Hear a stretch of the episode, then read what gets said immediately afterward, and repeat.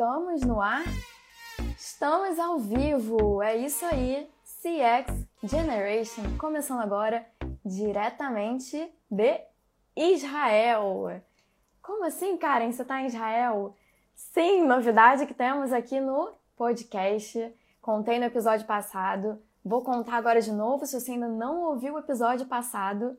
Me mudei para Israel. Então agora o podcast é internacional. Bom, para a gente começar com uns agradecimentos especiais aqui desse programa. Então eu queria agradecer a People Experience, nosso parceiro aqui oficial da segunda temporada, que tem nos ajudado e muito, que são uma plataforma de mapeamento da jornada do cliente. Não sabe o que é isso? Volta lá no episódio 18 que a gente tem a gente explica com calma e paciência o que, que é a jornada do cliente, como mapear.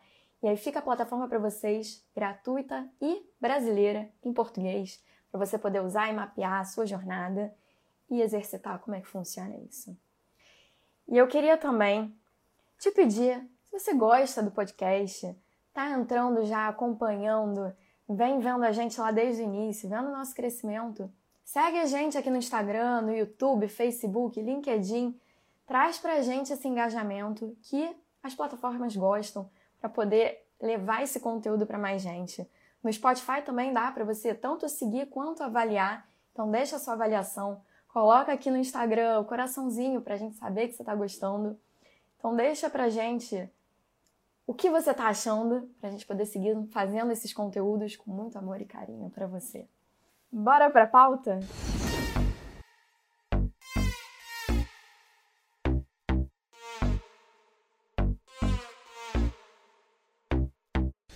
Bem-vindo e bem-vinda ao CX Generation, podcast da geração da experiência. Eu sou a Karen Kligerman, a apresentadora desse podcast. E para o tema de hoje, eu vou te fazer uma pergunta. Você sabe o que é VOC? Sabe o que significa essa sigla? Voz do cliente, Voice of the Customer, uma sigla em inglês. E é um tema dentro de Customer Experience que a gente vai conversar hoje com uma pessoa super especial, também produtora de conteúdo aqui na rede social, no LinkedIn, agora no Instagram também. Quem será? Denilson Marcelino para entrar aqui com a gente. Ele trabalha no iFood com Voice of the Customer. Então, Denilson, bem-vindo. Vamos ver se o convite deu certo. Opa! Tudo bem? Entrei. Ei, tive um acidente aqui. Tudo bem. Tudo Caiu o celular do suporte. Caiu, encaixei de Normal, novo. acontece. e aí, como é que você tá? Ah, eu tô bem. Tô bem, tô super feliz aí pelo convite também, da participação bem animado aí pela conversa. O convite, o convite, na verdade, foi teu, né? Vindo aí. Ai, Karen, quero, quero poder participar do teu podcast e trazer as experiências do iFood. Eu fiquei super feliz, dando spoiler Legal. pro pessoal. Então, eu que te agradeço por estar aqui participando. Como é que você tá? Como é que você se sente agora entrando num podcast? Sei que você já participou de alguns outros também. Olha, ao vivo e no Instagram é a primeira vez. Ah, é então, é a primeira vez. acho que fica esse friozinho na barriga, né? Diferente. É, é diferente. Mas estou animado, viu? A gente se prepara um pouco antes, relaxa, medita, almoça, uhum. que é horário de almoço, né? Acho que é diferente de Israel, que deve ser um pouco mais tarde. Então, Sim. acabei de almoçar também, estou bem. Bora para esse papo então, aí. Comeu agora, tá num é clima isso. mais de descanso, vai dar certo. É isso. Amém. E... Amém. Legal. Para o pessoal que está entrando agora, a gente vai falar sobre Voice of the Customer, VOC, essa sigla aí, entender o que, que ela significa, como é que é o trabalho do iFood, como é que é o trabalho do Denilson nisso. Peraí, peraí, peraí. Que antes da gente ir para este episódio incrível, eu tenho dois recadinhos para você, bem rápidos. O primeiro é, para você que está chegando aqui agora, tá perdido, tá perdida, não sabe do que, que se trata esse podcast, relaxa que tem um episódio zero preparado para você ouvir rapidinho e depois voltar aqui no episódio. E o segundo recado é para você que está com pressa, para você que é aquela pessoa acelerada. Então você sabe que você pode acelerar este episódio? Sim, é só buscar o botão de acelerar aqui que você consegue acelerar. E agora que eu já dei os dois recados, vamos voltar para esse episódio que tá demais. O que, que é voz do cliente? O que, que é a importância de voz do cliente? Para a gente começar introduzindo, como é que você definiria isso? Hum, olha, eu acho que existe ali aquela aquela definição, né, mais de é mais acadêmica e tudo mais, e ela é importante, inclusive ela fica super disponível dentro da rede, mas quando eu penso assim, propriamente no Denilson, o que, que é voz do cliente para o Denilson, pela minha experiência aqui, é muito você pensar o cliente de uma forma mais estratégica, assim. Então, VOC é quando você olha para o cliente com, com um olhar, não só ah, o cliente é importante para mim, tudo bem, é um olhar muito individualista para o cliente, mas é pensar o modelo que você estrutura esse trabalho de feedback do cliente e esse trabalho de aproximação do cliente no final do dia. E, e assim, Karen, se eu até puder dar um exemplo para talvez acho que claro. contextualizar isso de, um, de uma forma um pouco mais legal, é, tem algo que me marca muito assim por experiência pessoal. Eu trabalho, eu morei até os meus 27 anos, eu morei praticamente no mesmo quarteirão sempre, é, no mesmo bairro, então nasci, cresci, etc. E todas as minhas lembranças, por exemplo, comprando pizza, ou comendo pizza com a minha família, foi no mesmo estabelecimento, foi na mesma pizzaria. Então, eu fui crescendo, fui passando por diferentes fases, mas aquele hábito de consumo ele continuou. Então, sempre que eu precisava de comprar uma pizza, eu tinha conexão com esse lugar, por mais que com o tempo você vai experimentando outros. Quando eu tive meus 27 anos, eu noivei, aí fui morar junto com a minha esposa, a gente mudou para um bairro vizinho e naquele momento eu senti falta daquela pizzaria. Por mais que eu ainda conseguiria pedir ela pelo próprio iFood e tudo mais, mas já não era mais aquela conexão que se de vez em quando passa na frente e etc.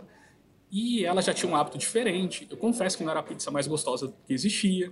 E no final do dia, eu ainda sentia falta, mesmo comendo uma outra pizza, falar, nossa, que saudade daquela pizza que me marcou por tanto tempo. Eu sentia essa falta. Essa loja nunca sentiu minha falta. Porque a coisa que ela mais fazia quando eu ia comprar, naquela época ainda antes do iFood, né? Então, revelando um pouquinho aqui a idade, quando você ia pedir, você ligava na pizzaria naquele tempo e a primeira coisa que eles pedem é seu telefone. Cara, eles tinham meu contato. Eles nem sentiram minha falta quando eu saí.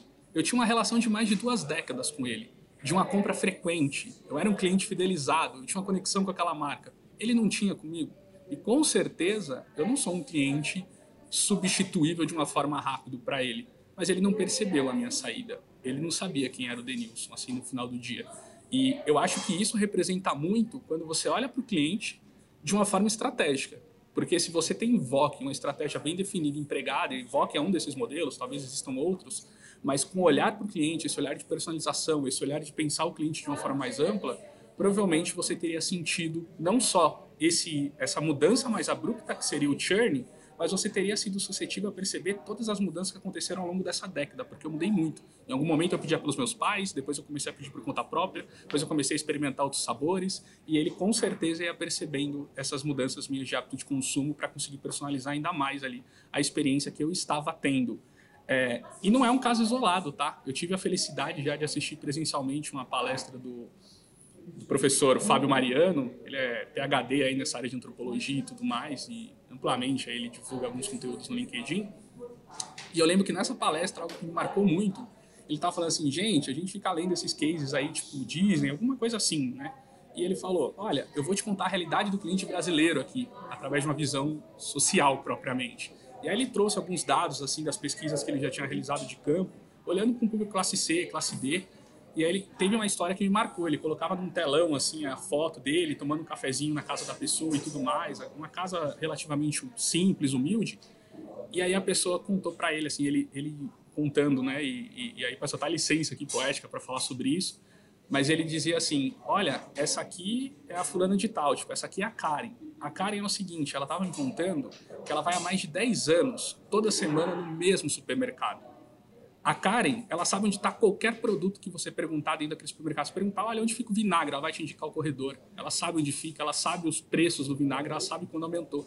A Karen, ela sabe, por exemplo, quando mudou o gerente da loja, quando a loja foi reformada a última vez, quando trocou o dono porque uma rede comprou. Ela conhecia tudo do mercado.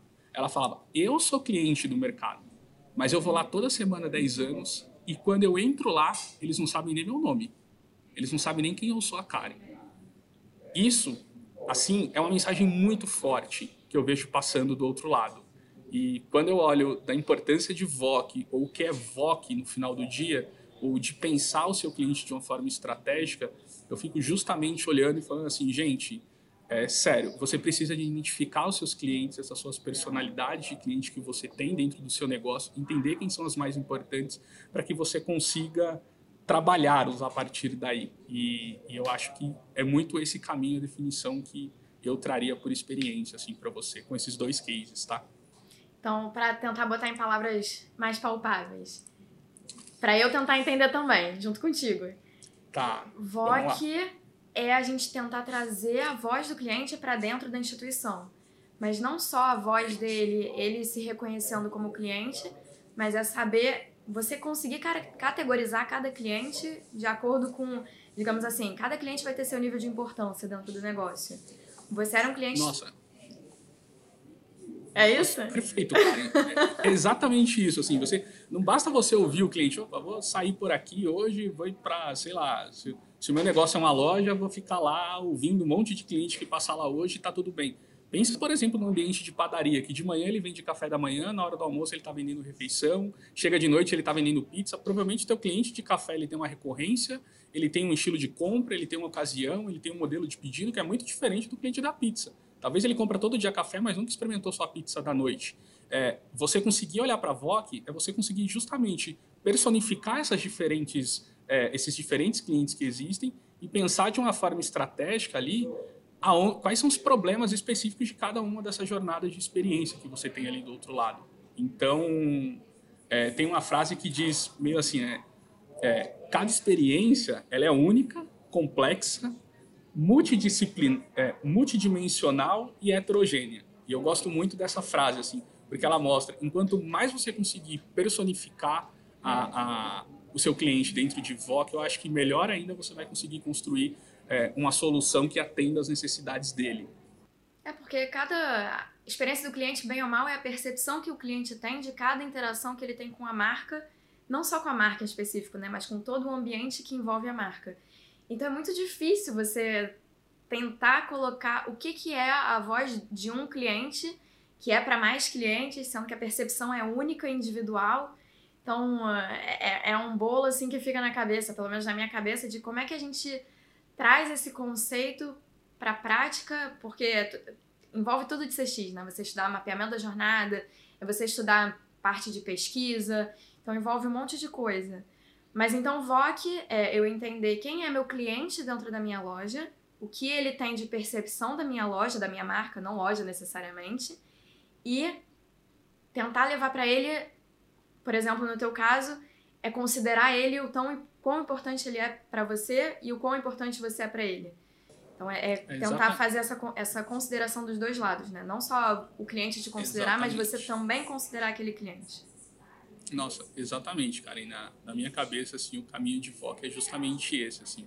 Você conseguir segmentar, é você conseguir ter um olhar mais personalizado e entender cada cliente.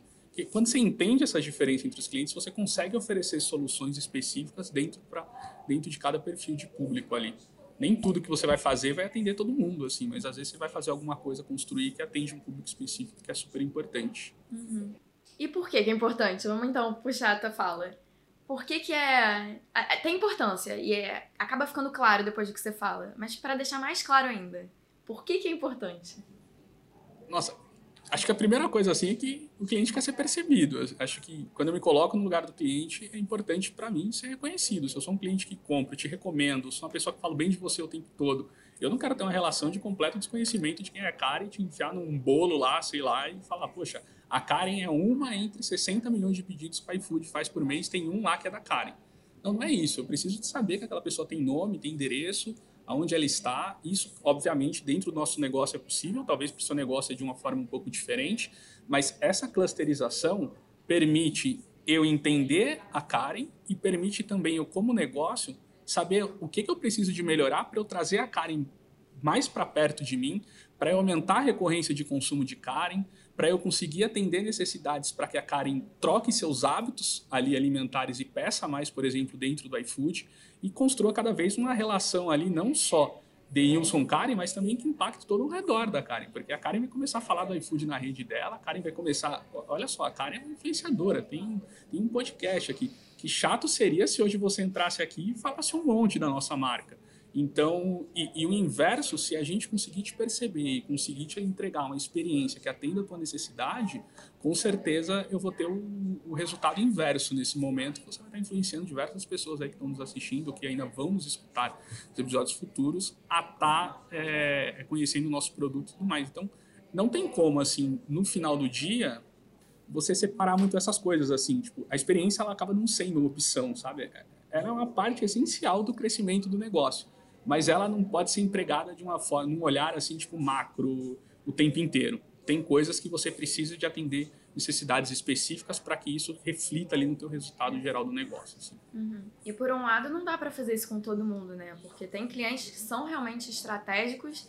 Por exemplo, vou usar meu caso, mas não sei se aplicar o iFood tá em si. Mas eu como influenciadora aqui trazendo conteúdo, se eu tenho uma percepção positiva do iFood. Eu sou uma cons... agora não sou, não, não tenho como ser consumidora do iFood, né? Mas se chegar aqui em Israel, serei. Mas eu como consumidora do iFood, pensando quando eu morava no Brasil, eu como consumidora e como uh, comunicadora, se eu tenho uma percepção positiva e eu sou reconhecida pelo iFood, eu tenho uma possibilidade de divulgar mais a marca de vocês, porque eu sou uma cliente estratégica. Mas se eu sou uma cliente que não sou tão estratégica, é possível fazer essa personalização também? Mandar, às vezes, algum, alguma coisa mais personalizada, né? Eu vou deixar você dar os exemplos que o iFood faz. Mas como fazer essa personalização? Se faz sentido fazer personalização para clientes que são menores, que não são de tamanha proporção? Tá. Eu acho que aqui tem um ponto assim que é, é a personalização nesse momento, ela está muito mais assim de segmentar a base para a gente conseguir entender os problemas que existem dentro de cada dentro de cada persona desses clientes e para a gente conseguir responder ali e tratar esses problemas por etapa. A gente uhum. não consegue resolver tudo o tempo todo e etc. Então, acho que a, a forma de personalização é essa. É óbvio que aqui, quando eu trago o exemplo da cara, é cara, influenciador e tudo mais, etc., isso tem um grau de importância. Mas não significa que o que eu estou querendo dizer no final do dia é assim. Eu preciso de identificar os meus clientes que são influenciadores para que eu mande um kit para eles para fazer uma média com a marca e tudo mais. Acho que isso é, na verdade, o inverso de pensar estratégia no final do dia, apesar de talvez em algum momento fazer sentido, enfim, aí acho que vai entrar muito mais em marketing e tudo mais. Eu acho que pensando numa área de VOC, quando eu falo em personalização, e vou trazer para a realidade do iFood assim, quando a gente pensa nos clientes iFood, acho que é até legal desse disclaimer aqui. É, o iFood tem três clientes principais, assim, a gente tem outras BUs e tudo mais, que que é mas BU? os nossos três clientes principais é, é unidades de negócio que tá. a gente tem, né? É, e aí, por exemplo, o iFood agora tem o cartão de benefícios, uhum. então isso é tem é um outro mercado, assim. Mas olhando para o nosso negócio principal, que é o Core, onde a gente fica inserido como área, que é o delivery propriamente, você tem um cliente ali, assim, só na, na, primeira macro segmentação. Você tem um cliente ali que é o restaurante, é o lojista que está produzindo.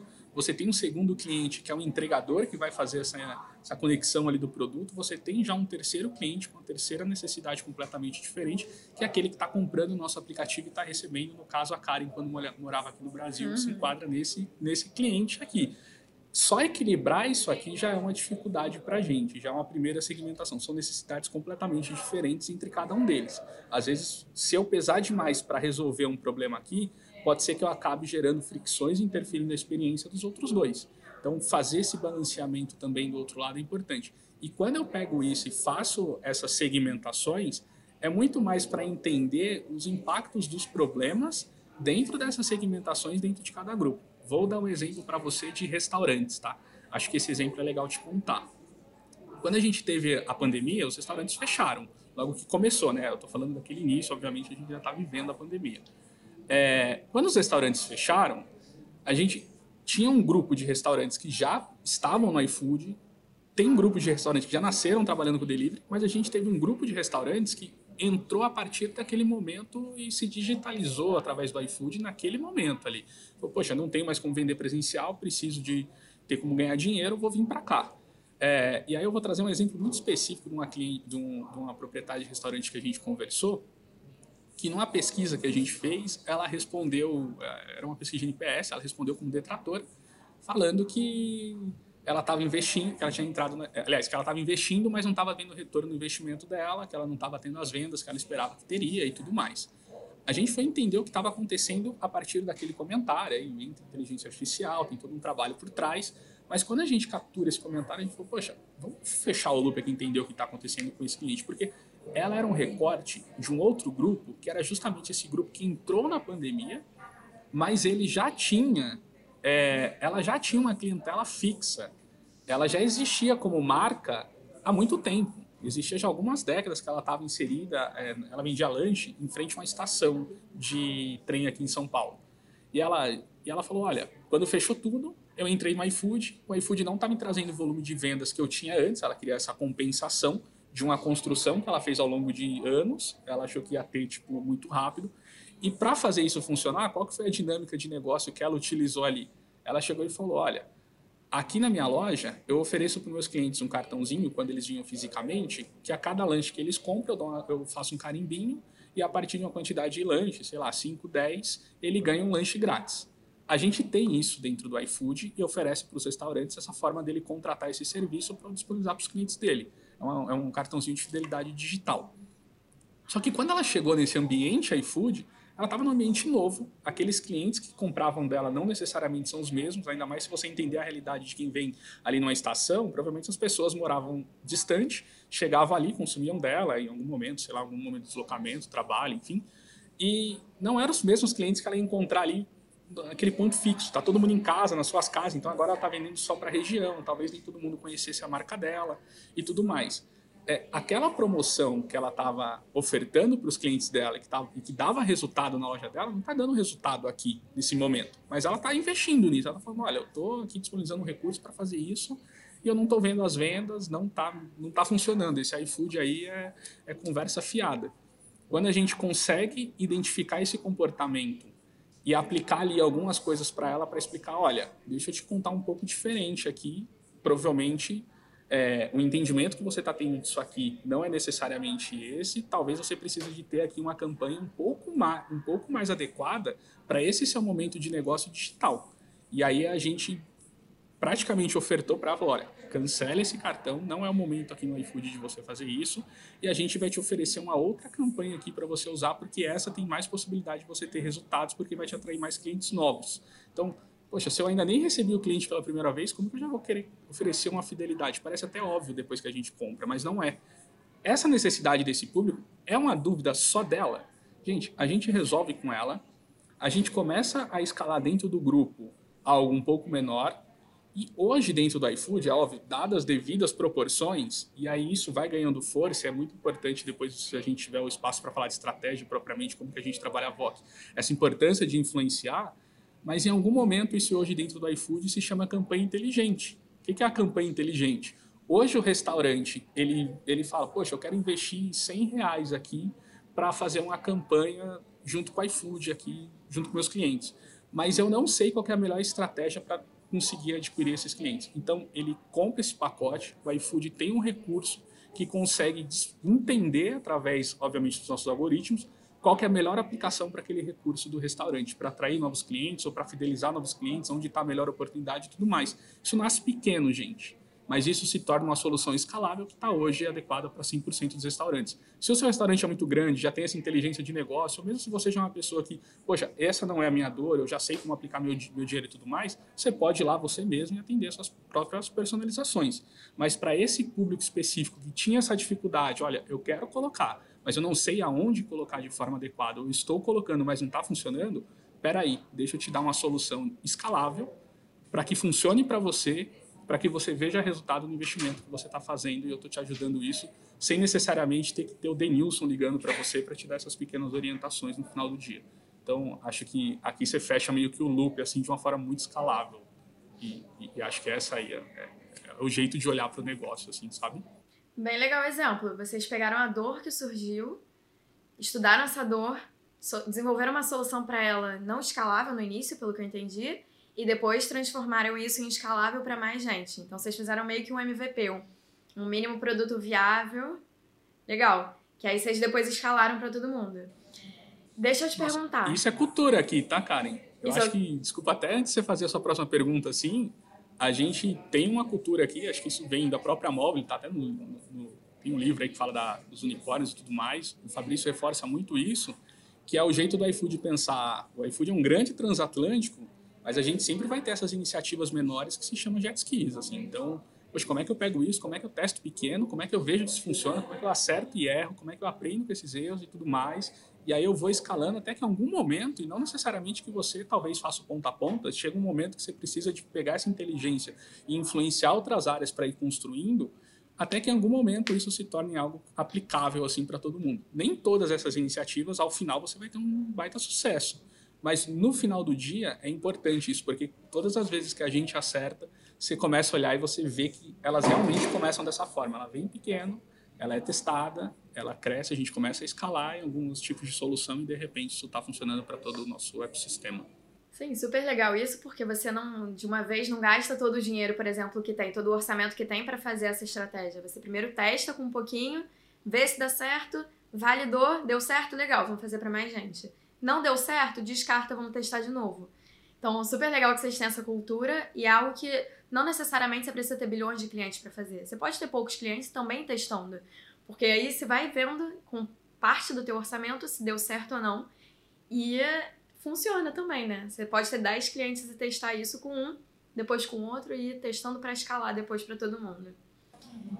Nossa, funciona e funciona muito, viu? Sim. Mas aí entra o lance da autonomia também, assim, tem que ser é, desburocratizado esse, essa, essa questão desse teste, assim, as pessoas têm que ter liberdade para fazer. Aqui na área a gente tem muita liberdade para fazer esses testes, óbvio de uma forma que a gente chama na própria cultura de adultos responsáveis, então você não vai também fazer alguma coisa que você já está ali falando, olha, se der errado eu vou derrubar o iFood por uma semana. Uhum. Não, não, é isso que a gente está testando. Tem que ter consciência. É, então você tem que ter, é, tem que ter um pouco dessa consciência. Mas é medir esse impacto e realmente você fala, olha, se der certo isso aqui, agora o próximo etapa é essa aqui para a gente andar rápido, escalar. E acho que tem vários exemplos nesse, nesse mesmo sentido, assim. E alguns eu propriamente tenho a felicidade de participar, outros eu tenho a felicidade de, de acompanhar. Obviamente, nada do que eu estou contando aqui é construído sozinho, mas é, é muito bacana ver que esse modelo praticamente existe em todas as nossas soluções. assim. Uhum. Legal. Denilson, a gente está com cinco perguntas aqui na caixinha, ou até mais. Nossa, legal. É, deixa eu ver aqui como é que a gente faz essa ordem. É da mesma pessoa. Ó, a pessoa tá cheia de dúvidas. Eu vou seguir aqui a nossa ordem e depois eu vou trazer uma dessas que eu achei bastante interessante, que tem a ver com o nosso tema. E depois, não vou falar que a pessoa para não expor, mas se você tiver mais dúvidas, você pode entrar em contato com a gente. Se a gente não conseguir responder agora tudo, porque tem bastante dúvida e tem mais gente com dúvida também. Então depois a gente entra nos detalhes, beleza? Denilson, eu vou voltar aqui pro nosso e depois eu trago uma dessas. Tá ótimo. Eu queria entender, por trás disso que vocês fizeram, qual é a estratégia do iFood em si pra... Ó, a pessoa se identificou.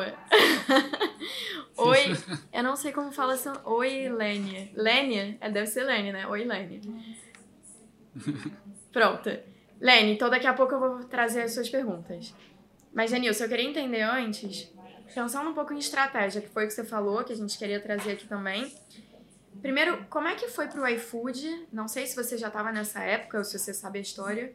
O momento que foi crucial para vocês identificarem que era importante trazer voz do cliente, porque isso não é algo que.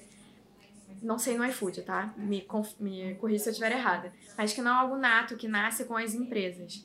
Mas agora, em ondas de startup, que a gente nasce com. As empresas estão nascendo mais com essa consciência de cliente, é algo que está mais dentro, é mais intuitivo, é mais nato, porque a gente já tem mais conhecimento sobre isso. Mas para o iFood, como é que foi esse início de considerar voz do cliente? O que, foi o gatilho que disse assim, hum, isso é importante? Nossa, eu acho que eu tive a oportunidade de entrar no iFood justamente no momento que a gente estava tendo essa transição, assim, é, de entender a voz do cliente de uma forma mais estratégica. Então, Obviamente que eu não participei de tudo, porque é uma construção muito ampla, mas eu consigo contar boa parte dessa história aqui. É, eu acho que acho que o, o, acho não, né? O iFood é uma empresa de tecnologia e ela foi criada por pessoas de produto, por pessoas de tecnologia, pessoas que estão pensando ali mais no produto, a parte tecnológica, o desenvolvimento, tudo mais. Então, não necessariamente naquele momento que ela foi desenvolvida, ela nasce pensando nisso, mas quando o iFood começa a ganhar corpo e começa a ter essa estratégia agressiva de growth, de crescimento e tudo mais, em algum momento você você a gente percebeu ali já enfim, 2018, para se destacar no mercado propriamente, né? até porque vai surgindo também outras empresas oferecendo soluções. A gente percebeu, gente, para se destacar aqui no mercado, a gente precisa de proporcionar as melhores experiências para os nossos clientes, assim. E, e aí o iFood tem essa cultura de agir muito rápido. Acho que a chegada do Arnaldo aqui no time, eu entrei poucos meses antes, que foi nosso primeiro diretor de experiência do cliente propriamente, que trouxe esse conceito de CX, foi super bacana, porque ele chega e ele trouxe já naquela época, hoje extremamente popular, por exemplo, NPS, mas ele chega na época a gente falando sobre isso. Eu lembro que lá em 2018 eu fiz o curso da Track sobre NPS, é, para entender ali os fundamentos e tudo mais, o que, que era isso que estavam se falando. E com certeza começa a ter uma, uma, uma mudança de, de entendimento.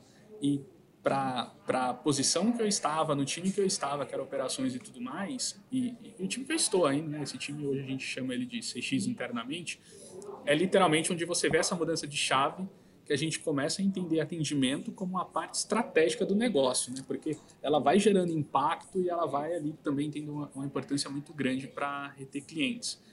Agora, o fato de você decidir fazer isso, depois a construção para você fazer isso, é, são momentos bem diferentes. E, e, eu gosto de dizer, um, acho que reforçar isso sempre que eu tenho oportunidade de conversar, tenho um bench, alguma coisa, é que assim, hoje a gente tem muita gente falando sobre experiência, muita gente boa, muito conteúdo legal. O seu podcast é um mega conteúdo assim para a gente aprender a fazer isso. Eu assim sou um ouvinte assíduo do seu podcast, mas a gente também precisa tomar cuidado para não querer abraçar tudo, fazer tudo junto, fazer tudo de uma vez e falar, olha, beleza, agora é o momento. Ah, eu vi a empresa XPTO mandando kit para o cliente na casa dele. Vamos começar a mandar kit hoje. Ah, eu vi a empresa XPTO sendo legal lá no, lá no LinkedIn ou lá no Instagram. Vamos ser legal no Instagram e copiar isso aqui, etc. Então, é tomar cuidado para entender o momento de você colocar cada coisa dentro do que realmente ali está dentro desse momento do teu modelo de negócio. E, e eu acho que a gente sempre teve esse cuidado, sempre entendeu qual que era a etapa que a gente deveria focar e, e trabalhar nesse momento e a partir disso a gente passar para a próxima etapa, assim. Então meio que uma construção de fato, é uma evolução, não é um negócio poxa, comecei a trabalhar experiência daqui seis meses, nossa, empresa custom centric. Não, não é assim. Então, no início, por exemplo, o que funcionou para a gente foi trazer. A gente teve muitas agendas, tanto com a empresa quanto com a própria área e tudo mais, de evangelização, de cultura. Então, a gente trouxe pessoas, por exemplo, a Cláudia Vale veio aqui falar sobre experiência do cliente, naquela época a Hobbs veio falar para o time sobre experiência do cliente, é, que são pessoas assim é, falam muito, assim, são referências hoje dentro do Brasil, né?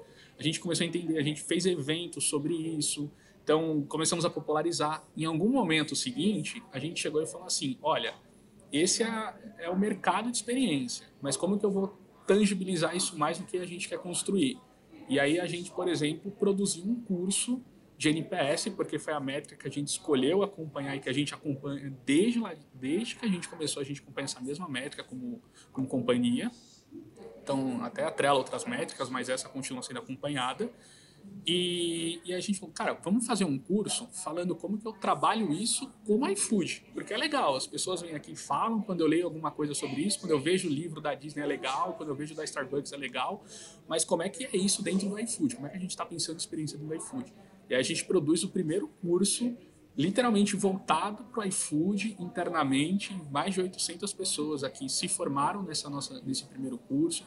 É o momento que a gente começa a divulgar muitos relatórios, muitos dados, a gente começa a fornecer muita coisa para as áreas. Ah, eu queria ver esse recorte que eu estou trabalhando nesse projeto, opa, tá aqui. Ah, eu queria... Então a gente começa a gerar esses valores também dentro da comunicação para fazer com que a experiência comece a entrar dentro dos negócios de fato, assim, que as pessoas comecem a perceber a experiência, mesmo em agendas que a gente ainda não tinha um papel ali de protagonismo, mas a, a gente conseguia impactar essas agendas com algum distanciamento.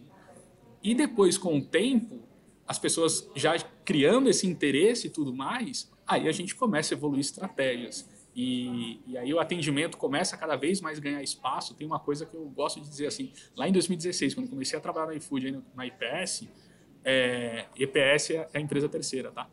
É, quando eu comecei a trabalhar no iFood por lá, tinha uma coisa assim que a gente percebia que acontecia que às vezes a gente ficava sabendo de uma atualização no sistema pelo próprio cliente, assim, às vezes o cliente avisava primeiro do que o, a nossa área interna de tecnologia. Por que, que isso acontecia? Porque a gente ainda não tinha aquele, tinha um distanciamento talvez ali entre áreas e tudo mais aos poucos, quando você vai evoluindo esse, esse contato, quando você vai amarrando mais essas pontas e colocando todo mundo dentro de uma estratégia, você começa a entender o quê? Que você agora é avisado com um pouco mais de antecedência, mas você já começa a ser avisado. A partir de algum momento, a gente começa a opinar e fala, olha, acho que não é uma boa data para fazer isso. A gente está num momento assim que hoje experiência é parte integrante de apontar, é, como área aqui, a gente apontar e falar assim, gente, aonde nós deveríamos estar olhando é aqui.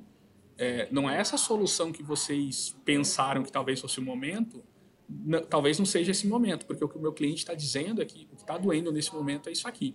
Então, a gente consegue hoje passar daquele. É, nem fui informado, digamos assim, ou fui informado extremamente em cima da hora, para o um momento de pensar até o que, que a gente vai colocar a mão na próxima sprint.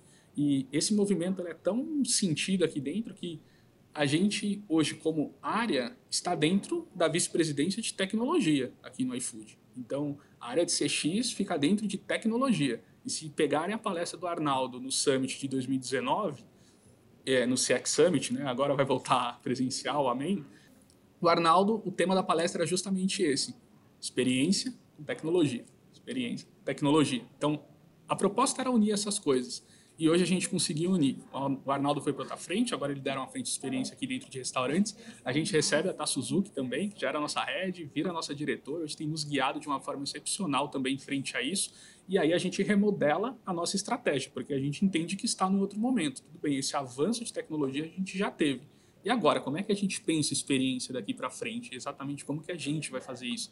E aí, acho que uma coisa muito feliz que aconteceu estruturalmente aqui, e eu percebo muito isso, é que a gente tem propriamente as áreas de operação e elas têm muita autonomia, as áreas de atendimento que atende cada, cada cliente, elas têm áreas de projetos, elas têm as áreas de qualidade e tudo mais ali apontando, digamos, para aquelas soluções mais imediatas e tudo mais, mas também gerando muito indicador, resultado, sério, gente, assim, é uma coisa muito incrível, mas a gente tem uma terceira estrutura, que é uma estrutura que a gente chama de programas de experiência propriamente essa estrutura está pensando muito mais em problemas que eu preciso de resolver de uma forma contínua, porque de repente ele não é algo que eu vou ter uma solução rápida, ou de repente a solução mais imediata que eu consigo aplicar para aquele problema, ela daqui a pouco, se eu não resolver ela de uma forma um pouco mais ampla, ela vai me gerar uma dor ainda maior.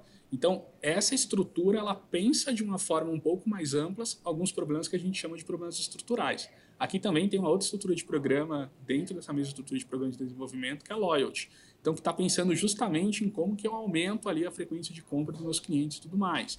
E aí, os dados que a gente acaba fornecendo ali de, de personificação desses clientes e tudo mais, tudo isso vai ajudando a casar ali o que os insights que a gente vai levando, os temas que a gente vai colocando em pauta, vai ajudando a guiar essas estratégias ali. Então, de repente, isso não está funcionando para todo mundo, mas quando eu olho um recorte, isso dá super bem, dá super certo. Faz sentido a gente trabalhar esse recorte aqui, a gente consegue projetar melhores as metas, entender melhores os indicadores e tudo mais. E VOC também fica aqui dentro, eu gosto de sempre reforçar, assim, VOC é um programa e, e eu gosto de dizer que VOC não é uma área, porque a área normalmente ela tem um core ali, de certa forma, um pouco fixo, assim. E a gente tem uma missão muito fixa, inclusive esse ano a nossa missão se tornou uma missão como área, mas antes era uma missão muito de VOC, digamos assim. A gente sempre teve essa missão desde, desde que criamos, digamos, dessa forma. Só que todo o ciclo, anualmente, enfim, quando você pega de tempos em tempos, você olha para a nossa história, para a nossa evolução como área de VOC, você vai vendo como a gente vai mudando as áreas de atuação, as zonas de atuação, como os nossos projetos foram evoluindo e cada vez resolvendo esses problemas de uma forma mais faseada. Chegou um momento que a gente estava muito próximo, por exemplo, do comercial, e aí chegou um momento que a gente olhou e falou: gente, olha o quanto a gente cresceu aqui, agora está na hora da gente dar um próximo passo e se aproximar dessa outra área para fazer um super trabalho aqui nessa outra área. E aí a gente vai se aproximando dessas micro-áreas, vai resolvendo esses problemas super complexos, vai ali destrinchando, personificando, mostrando um pouco mais disso, mas sempre trazendo essa visão ampla. E tem um papel assim que para mim é fundamental, invoque. Muitas áreas, eles estão trabalhando o problema específico.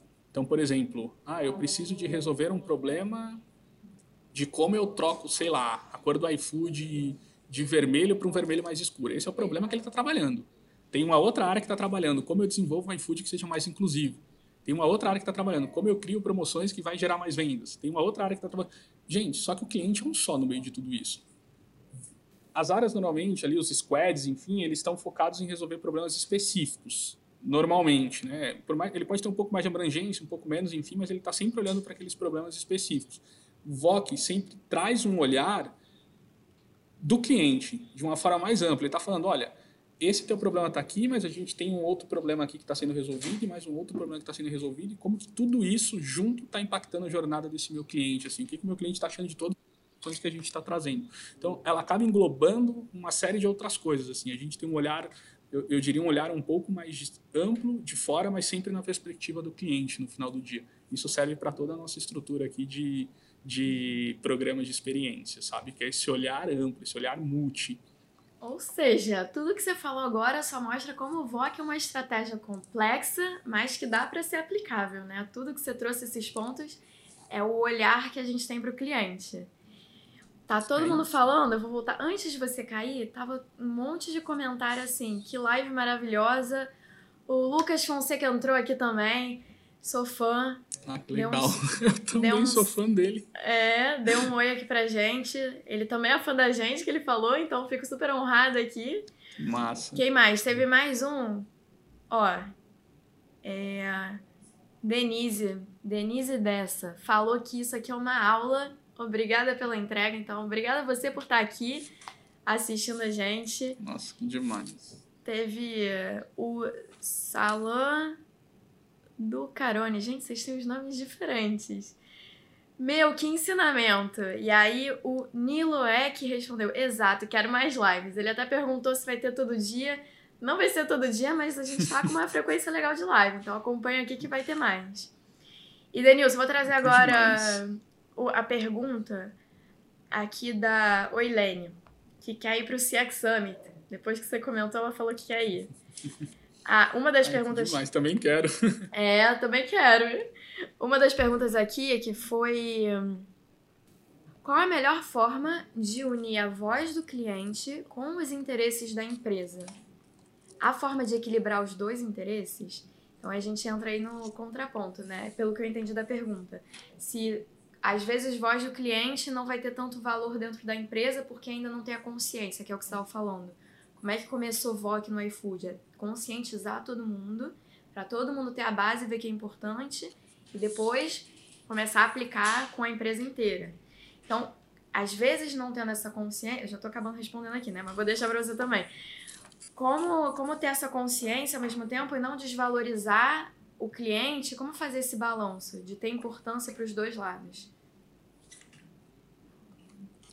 Olha, acho que a primeira coisa que assim, talvez não seja a primeira coisa, mas que eu responderia até para entender isso é qual que é o valor que eu quero entregar para o meu cliente no final do dia, assim, como empresa que você está assim nesse momento, porque eu acho que se você tiver clareza é, sobre a resposta dessa pergunta, qual que é o valor que você quer entregar para o seu cliente, eu acho que fica muito mais fácil você conseguir enxergar ali se isso se você está disposto a fazer mais por ele ou se você está achando que o que você está fazendo está tudo certo e não faz sentido trabalhar uma estrutura de VOC, uma estrutura de experiência, algo dentro desse sentido, assim, para entender essa, essa coisa meio descalibrada. Mas eu, eu acredito muito nisso, que todo mundo que consegue ter esse entendimento, depois que você faz esse convencimento que você acabou de ter, Karen, assim, é muito claro que você fala, gente, a gente precisa mais disso. As pessoas começam a querer ter a gente muito mais próximo. Você começa a perceber que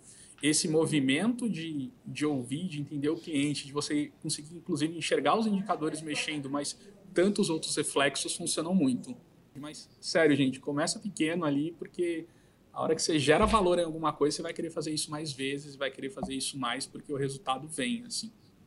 Denilson, para a gente entrar agora em estratégias de VOC, como é que a gente planeja isso? Tem alguma estratégia, tem pilares que a gente possa considerar?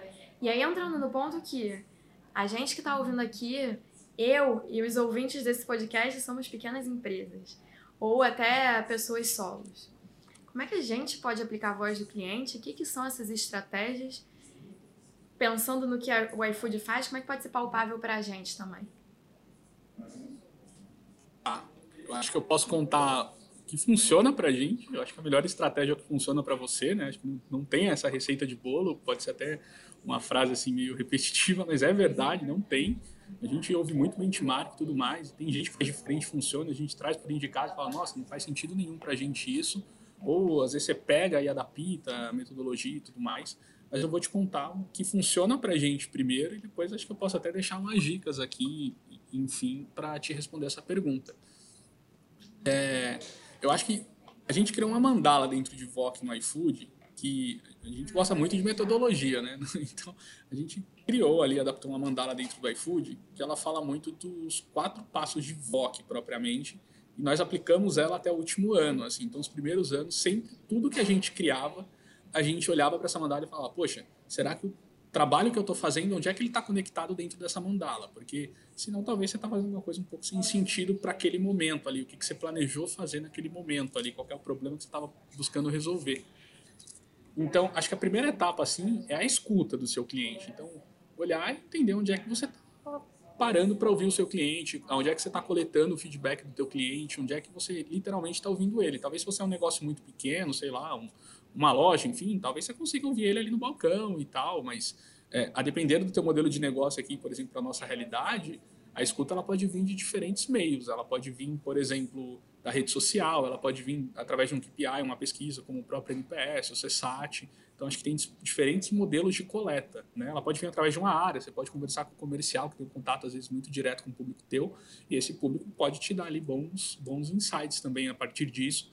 Então, acho que definir muito esse modelo de escuta é importante. assim. Então, eu preciso de escutar, tudo bem, mas aonde eu preciso de escutar, quais são os modelos que eu preciso de focar essa escuta, que, e, e testar esse modelo para ver se funciona para você, eu acho que essa sim é, o, é, é, a parte essencial. E uma coisa que eu gosto de dizer aqui, gente, sério, não tenta ferver o oceano. Eu gosto muito dessa frase, sabe? Se você está começando, olha lá para os canais de entrada que você tem ali de ouvir o cliente, ou se você vai criar um outro, enfim, se achar que de repente pode ser necessário para o teu negócio. Mas assim, pega talvez um deles e faz isso muito bem feito ali nesse um primeiro. Por mais que provavelmente você não está vendo tudo, por mais que provavelmente você vai estar envezado, por mais que provavelmente vai ter alguma coisa ali, pode estar descalibrado. Mas assim, começa nesse canal, faz esse trabalho super bem feito dentro desse canal, e aí depois, um segundo momento, quando você tiver ali um pouco mais de maturidade e tudo mais, você começa a ampliar esse olhar para uma jornada completa, para canais de uma forma mais completa, enfim, outros modelos de escuta. Começa a agregar isso dentro da tua estratégia de VOC para você conseguir cobrir todo mundo com qualidade, assim. No, você precisa, talvez, no início, ser muito seletivo. Senão vai virar uma dor tremenda, assim. Você quer ver o comentário do Facebook, mas você quer ver o comentário que está na, na, no, sei lá, na loja no App Store, aí você quer ver o comentário que está no, no, Instagram, aí você quer ver o que o cliente está falando no Twitter, aí você quer ver o que o cliente está falando no LinkedIn, você quer ver o que ele fala no telefone, quer ver a operação, quer ver o que ele está falando na rua, o que ele está conversando no grupo de trabalho, você quer ver tanta coisa, WhatsApp, enfim você acaba não dando conta. A não sei que você começa com muito budget aí para construir uma área gigante já de volta do dia para noite. E mesmo assim, eu acho que a chance disso não dar certo é, é, é tremenda. Assim. Você, então, começa pequeno, seja seletivo num canal, é, faça muito bem feito o trabalho dentro desse canal. Olha, o público que usa o Facebook, etc., ou reclame aqui, sei lá, o que eu mapeei, é isso aqui que está acontecendo, assim. E esses são os principais dores, esses são os principais problemas. É isso. Eu acho que ter essa visibilidade da escuta é super importante e eu começaria pensando por um canal mais seletivo e depois ampliar isso a partir do momento que eu entendi como fazer isso dar certo no meu modelo de negócio. A partir daí vem essa segunda etapa, que é você fazer uma análise. Então, beleza, já sei onde eu tenho que ouvir, estou aqui, tenho esse mundo aqui de informações, como é que eu vou analisar todas essas informações? E aí trazer isso para o modelo de análise ali, para você, de certa forma, conseguir é, quantificar isso ou agrupar essas informações, é super importante. Precisa se tomar muito cuidado nessa etapa, Karen, porque eu costumo dizer assim, é, você tem que usar. Aqui eu acho que é importante você usar algum tipo de metodologia, algum tipo de raciocínio, porque senão você se perde na etapa de você fazer a, essa parte de análise. Então, por exemplo, gente, vou agrupar os comentários que fazem sentido por tagueamento. Poxa, legal. Então, você, sei lá, vou criar uma tag XPTO aqui, todo mundo que está falando sobre isso, vou colocar para cá. Todo mundo está falando sobre isso, vou agrupar aqui. Para você começar a ter esse entendimento, assim, no final do dia. Em seguida, eu acho que o próximo trabalho é você começar a comunicar as áreas ali, ou seja, quem são as pessoas que vão me ajudar a resolver os problemas que eu estou entendendo que são acionáveis aqui para mim. Vou dar um exemplo para você. É, a gente está, de repente, numa uma pandemia, é, trabalhando com isolamento, e aí você quer que, sei lá, você está reclamando com, com o bar porque ele não está aberto poxa, tem um, talvez naquele momento essa reclamação até exista de algum cliente, mas assim, tem toda uma questão por trás maior e você não tem nenhum acionável para resolver aquilo como negócio. Então, você precisa entender dentro dessa dinâmica também exatamente onde estão os seus acionáveis e falar, olha, aqui é onde nesse momento eu consigo colocar esforço, colocar a mão, eu consigo resolver e tudo mais, pensando que você está começando pequeno e talvez você não comece pelo principal problema, mas você começa pelo aquele que você fala, poxa, aqui tem um caminho de solução, impacto, esforço, etc. Aqui pode ser um, um modelo que você usa e a partir disso você vai ter que comunicar isso que você encontrou e falar, olha, deixa eu te contar, Karen, eu estou com um problema aqui acontecendo, eu identifiquei que os clientes estão falando sobre isso, e é uma a cada cinco reclamação que acontece lá no Reclame Aqui tem a ver com isso, e tem a ver com o seu trabalho, tem a ver com a tua área, tem a ver com o teu. E eu preciso da sua ajuda para a gente resolver isso. Como que você me ajuda com isso aqui? Então, aqui você começa a fazer essa comunicação, essa importância, pensando que a gente já passou da fase de evangelização, o cara já entende que esse trabalho, essa demanda está chegando, e aí você vem propriamente para a etapa de transformação, que não necessariamente está na minha mão como VOC às vezes eu não sei ir lá e desenvolver alguma coisa no app, por exemplo, uma feature, mas eu consigo levar essa comunicação, eu consigo influenciar essa área para que ela construa essa transformação em conjunto e propriamente a gente valida de repente com esses clientes para fechar esse loop de uma forma mais bacana assim. Isso é o que para a gente funcionou muito bem no começo, se atentar a essa, essa mandala. Então, olha, eu preciso de escutar, eu preciso de analisar, eu preciso de comunicar, e aí eu, depois que eu comunico, deu certo, eu preciso entender e acompanhar essa transformação. Isso não funcionou assim, foi essencial. A gente entendeu que chegou no estágio que precisava de ter uma nova mandala, assim, uma coisa um pouco diferente. Aí a gente adaptou nossa estratégia para algo um pouquinho mais diferente, muda um pouco porque a concepção ela fica um pouco mais ampla. E aí a gente tem hoje um pilar aqui que chama escuta propriamente. E aí quando eu olho para escutar, eu estou falando muito assim de você entender o seu cliente, você analisar propriamente, então ele passa a estar dentro dessa mesma estrutura e você conseguir influenciar as outras áreas. Tudo isso hoje a gente está chamando de escutar e propriamente o time que eu coordeno está atuando exatamente nesse pilar aqui. Mas depois que então eu, eu, eu, defini aqui como eu vou fazer essa escuta, quem é o público que eu vou escutar, qual a segmentação que eu estou estudando, quais são os KPIs que eu estou acompanhando. E, gente, é, seja enxuto aqui, para você não. Enfim, definiu isso, está validado e tudo mais, começa a fazer esse trabalho e o seu trabalho de influência a partir daí é levar para uma próxima área que tem a missão ali que a gente chama do segundo pilar, que é o conectar. O conectar é o quê? É o conectar as áreas do, propriamente dos clientes, é você se aproximar dos seus clientes, é você se aproximar das áreas que façam sentido te ajudar naquele trabalho que você foi influenciado, a gente olhar e falar, olha, tem alguma coisa aqui. E é só depois desse momento do, da, da, influência e tudo mais que a gente começa, é, aliás, esse momento de aproximação que vai acontecer ali todo o trabalho que a gente chamava de transformar, aqui que a gente vê o sentido, só nessa etapa da gente começar a conversa de encantamento, de fidelização e tudo mais. Porque, gente, se eu nem resolver esse problema, não é kit nenhum que vai resolver a vida do cliente, assim, no final do dia. Então, a gente, aqui a gente está trabalhando algo que a gente, assim, em algum momento e até algum momento a gente até define como brilliant basics. Então, fazer o básico muito bem feito primeiro, para depois a gente começar a evoluir essa estratégia para o modelo de encantamento, fidelização e tudo mais. Senão eu só estou enxugando gelo no final do dia. E quando eu faço isso muito bem feito, eu começo a falar, gente, encontrei o modelo, deu certo, testei, validei, etc., funcionou e tudo mais, aí acho que vem o terceiro pilar, que é o pilar que a gente também já tem alguns cases para trabalhar nesse momento. De novo, longe do iFood ser uma empresa perfeita, a gente tem vários problemas aí para resolver, tanto que a gente tem uma equipe muito é, é, é, multidisciplinar aqui dentro, muito competente para trabalhar esses problemas. Mas assim, a gente já resolveu muitos outros problemas até aqui e resolveu de uma forma que funcionou muito bem. Então a gente entendeu que era o momento de ter esse pilar de repercutir.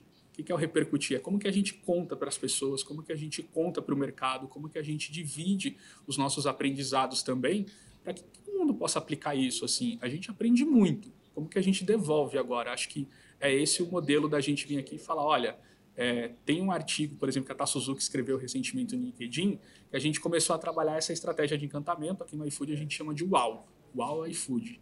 É, a gente começou a trabalhar tem cinco meses essa estratégia, ela foi planejada por um tempo e há cinco meses a gente colocou para rodar. A Thaís Suzuki foi lá e falou: olha, gente, aqui está como a gente desenhou a estratégia, o momento que a gente desenhou, o que, que a gente está esperando com isso, aonde a gente está impactando, quem são os clientes e tudo mais, como que a gente divide, como que a gente acompanha e etc. Isso ela fez e a gente dividiu. Quando a gente colocou no ar, rodou todo esse projeto, etc., deu cinco meses, a Júlia, por exemplo, que é minha coordenadora aqui, ela foi lá, a Jill, escreveu no LinkedIn dela um novo artigo e ela está contando os aprendizados desses últimos cinco meses. Assim, olha, o que, que funcionou muito bem para a gente dentro dessa estratégia versus o que está acontecendo aqui. E a gente está agora num momento também de começar a contar isso para o mercado. Então, agora sim a gente começa a produzir conteúdos para divulgar, por exemplo, nas nossas redes sociais, enfim, de falar, gente, olha, esse é o modelo de kit que a gente está mandando para os nossos clientes, é assim que a gente trabalha, que a gente produz. A gente entendeu o que, que funcionava. Poxa, será que eu mando para o cliente um squeeze? Será que eu mando um mouse? Será que eu mando um, um, um, um relógio? Eu não sei. Então a gente foi testando, foi vendo que fazia sentido mandar para esses clientes, para os tipos de, de, de, de modelos ali que a gente estava atendendo. E quando a gente tudo isso, agora sim, a gente chegou e falou assim: opa, peraí, eu acho que a gente já entendeu um caminho por mais que a gente não vai parar de inovar, vai continuar inovando, mas a gente já aprendeu um caminho, funcionou para a gente nesse momento e agora eu estou nessa situação de repercutir.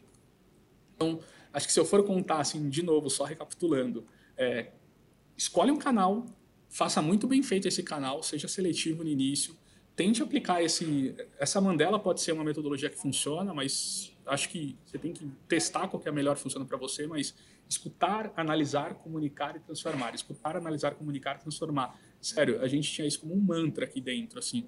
E no final do dia isso funcionou muito bem. Se você me permite, Karen, assim, é, até já puxar o ganho. Você falou, para o pequeno negócio. Mas quando eu vejo, por exemplo, o Lucas aqui, a, a Helene, por exemplo, que são pessoas que eu já até me comunico no LinkedIn, que eu já admiro e tudo mais, é, assim, acho que a gente provavelmente pode ter um público aqui que você está atendendo que já é uma galera que está mais madura. E, e, eu acho que para a galera mais madura, algo que eu tenho aprendido, assim, que a gente tem se questionado muito nos últimos tempos, é muito assim de a gente usar mais os dados que a gente já tem do que necessariamente você ficar buscando dados novos com o cliente.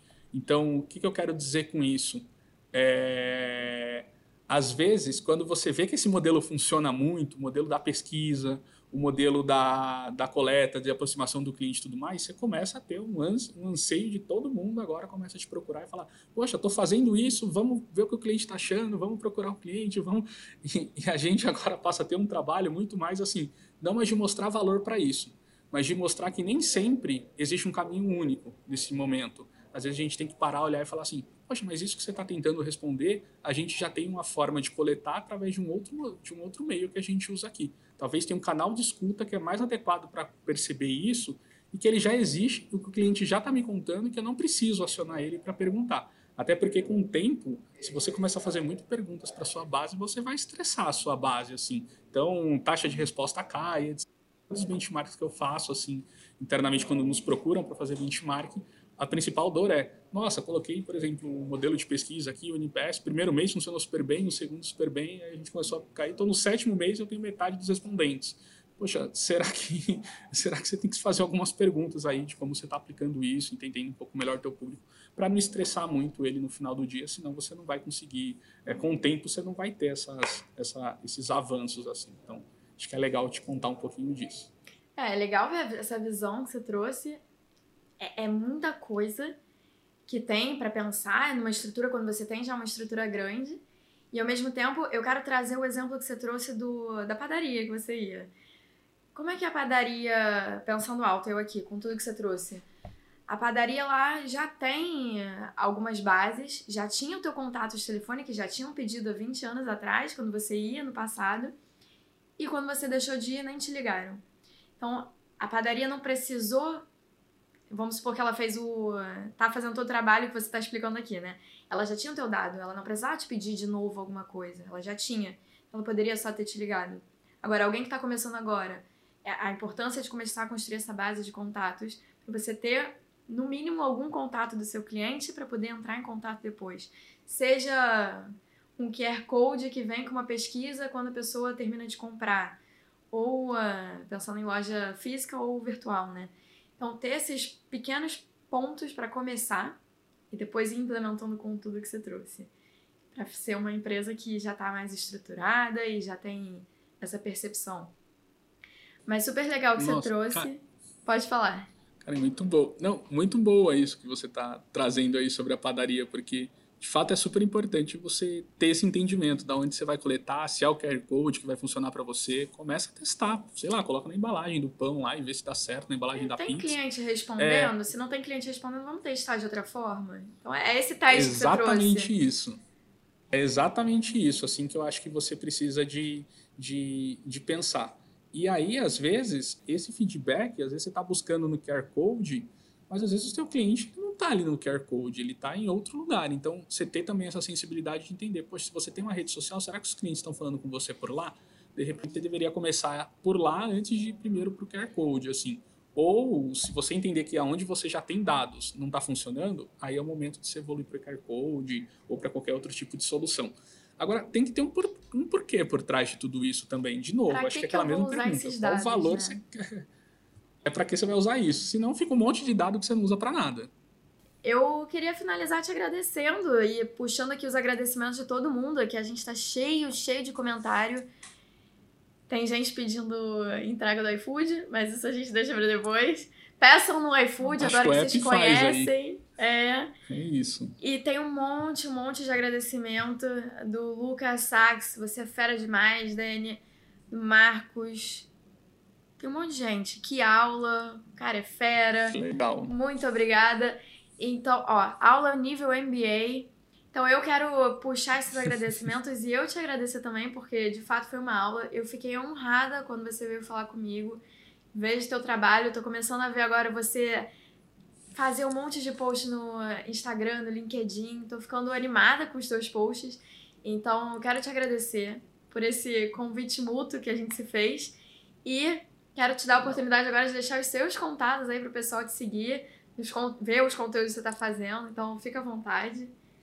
Deixa teus contatos.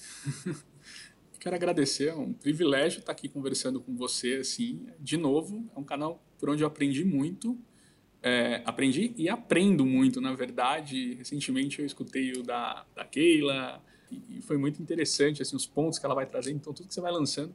Eu não acompanhava pela live, assim, eu descobri que você tinha essa live no Instagram há pouco tempo, é um canal aqui que eu uso pouco, mas o podcast no, no Spotify realmente eu estou sempre conectado, assim, acho que é um meio de aprendizado que tem, tem servido muito para mim.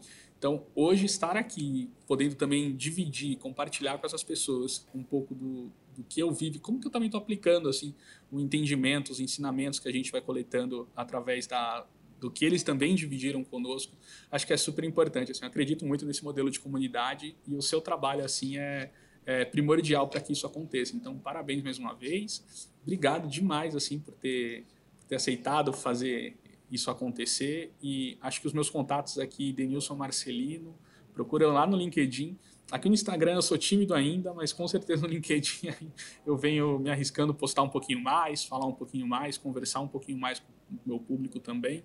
Então, quem quiser me procurar por lá, chamar para um bate-papo, ter uma conversa, fica super à vontade. Adoro falar sobre o assunto e agradecer a todo mundo. Assim, eu não estou acompanhando os comentários aqui porque o suporte que eu tenho está bem na frente dos comentários. Não sei necessariamente quem está falando ou não, mas eu quero muito agradecer a todo mundo que participou, que assistiu, quem vai assistir, ouvir depois e, e tudo mais. Eu sei que vai ficar gravado, vai subir para o Spotify, enfim. Então, deixar muito esse agradecimento. Obrigado de verdade, viu, cara? Show. Vamos fazer a fotinho para registrar esse momento? Bora, bora fazer uma fotinha para registrar esse momento. Ó, desativa os comentários. Vou explicar para quem tá vendo a gente como é que funciona essa foto. A gente vai tirar um print aqui e você vai tirar um print daí também. E depois vai publicar esse print, fazer um story, um post, o que você quiser e marcar a gente com o insight que você teve aqui hoje. E aí, Denilson, teve vários insights aqui, foi um brainstorming de insights que você fez. Então, com certeza, vai ter alguma coisa interessante saindo desse print. Se prepara aí para sorrir. Que legal, viu, Karen? É, se prepara para sorrir, que eu vou fazer aqui desse lado e vocês fazem daí. Preparado? Show! Denilson, muito, muito obrigada. Fico honrada com a tua participação, com o que você falou, de você ter estar sendo ouvinte agora vai poder se ouvir também. Então, só agradecimentos. E daqui a pouco você vai se ver no Spotify. Vai poder se ouvir. Ah, é isso. Tô animado aí. E vou deixar um último agradecimento também aqui ao meu time, a todo mundo que me apoia aqui no iFood. Acho que eu pude contar aqui, consegui contar aqui um pouco do, de todo o nosso trabalho e eles confiaram isso a mim, então estou bem feliz também. Tá bom? Maravilha. Um beijo, gente. Beijo. Obrigado. Eu vou ficar aqui para fazer alguns comentários ainda, alguns avisos, enquanto o Denilson se despede. Alguns avisos que a gente tem aqui. Primeiro, quero agradecer a todos vocês que estiveram aqui hoje, todos os comentários. Eu fico super feliz quando tem gente interagindo, super legal para a gente poder continuar com essa animação que a gente tem de fazer conteúdo, do convidado se sentir à vontade. Denilson arrasou, um monte de gente comentando, cheio de insight, então continue comentando, participando, que é super legal pra gente. E primeiro recado que eu tenho é que a gente tem um grupo no WhatsApp para poder anunciar os conteúdos, poder anunciar as lives, poder anunciar quando tem coisa nova. Então, se você quiser entrar nesse grupo do WhatsApp também, me chama aqui no Instagram, fala comigo que eu te coloco no grupo para você ficar a par do que está rolando de conteúdo novo. E desafio para você de postar esse print que você tirou para poder divulgar o seu conhecimento, para a gente ver que você assistiu e para a gente poder ver também qual foi o insight que você teve. Se essa live está sendo legal, não tá? O que, que você está achando? Para a gente poder continuar fazendo conteúdos legais como esses. Então, te agradeço de novo e te vejo no próximo episódio. Tchau, tchau!